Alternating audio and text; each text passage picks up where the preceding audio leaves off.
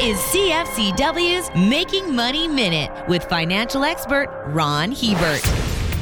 We all know someone who unexpectedly received a tremendous amount of wealth over a very short period of time.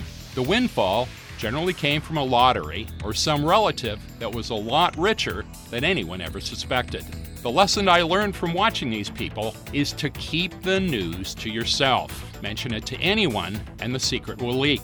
And once it does, it will spread faster than a prairie wildfire. Soon you'll be overwhelmed by people pitching you to invest in their crazy ideas. Strangers, whom you don't know, are easy to refuse, but it's much harder to say no to friends and relatives. Being silent will save you a lot of future headaches. For more information, listen to our Making Money show hosted by Ron Hebert and Gord Whitehead at letsmakemoney.ca or cfcw.com.